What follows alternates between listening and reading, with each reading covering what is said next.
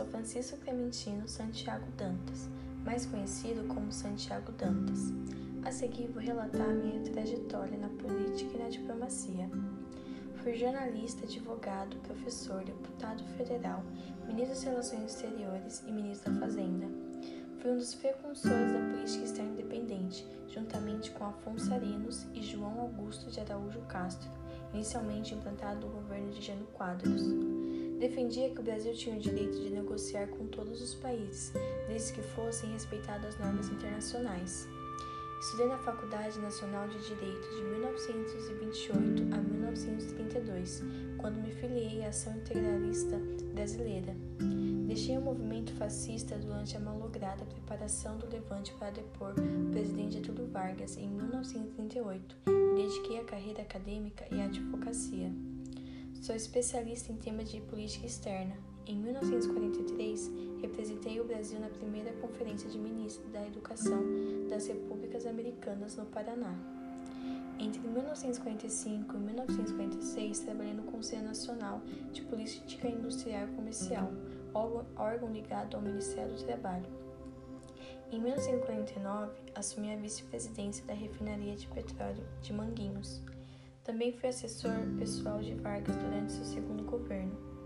E participei da criação da Petrobras e da Rede Ferroviária Federal.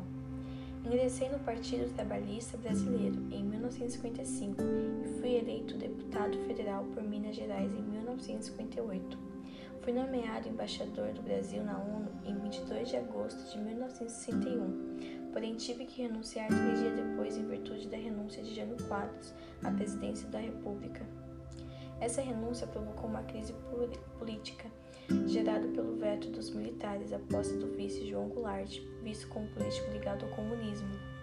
Mais uma manobra que mudou o regime político para o parlamentarismo. Permitiu ao Goulart assumir a presidência com Tancredo Neves como primeiro-ministro. Eu, Santiago Dantas, fui escolhido para a pasta das Relações Exteriores. Sou seguidor da política externa independente. Então reatei relações com a União Soviética.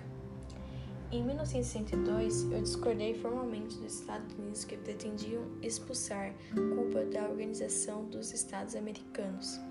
Em março do mesmo ano, chefiei a delegação brasileira em Genebra, onde o Brasil se definiu como potência não alinhada.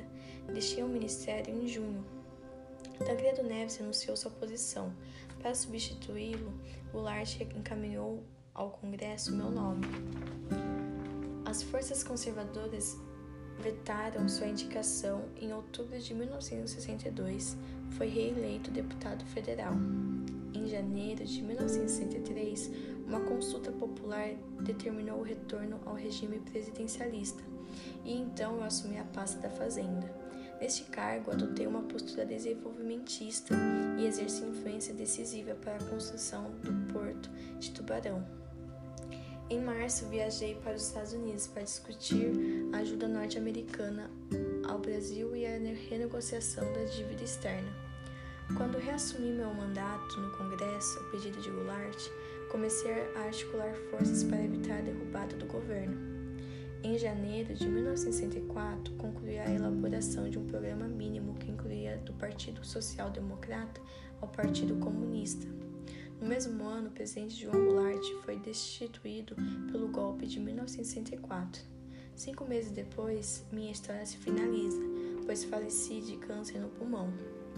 Além de deixar meu legado na política externa brasileira, como professor de Direito, publiquei diversas obras jurídicas, inclusive alguns manuais muito utilizados para curso de graduação em Direito no Brasil.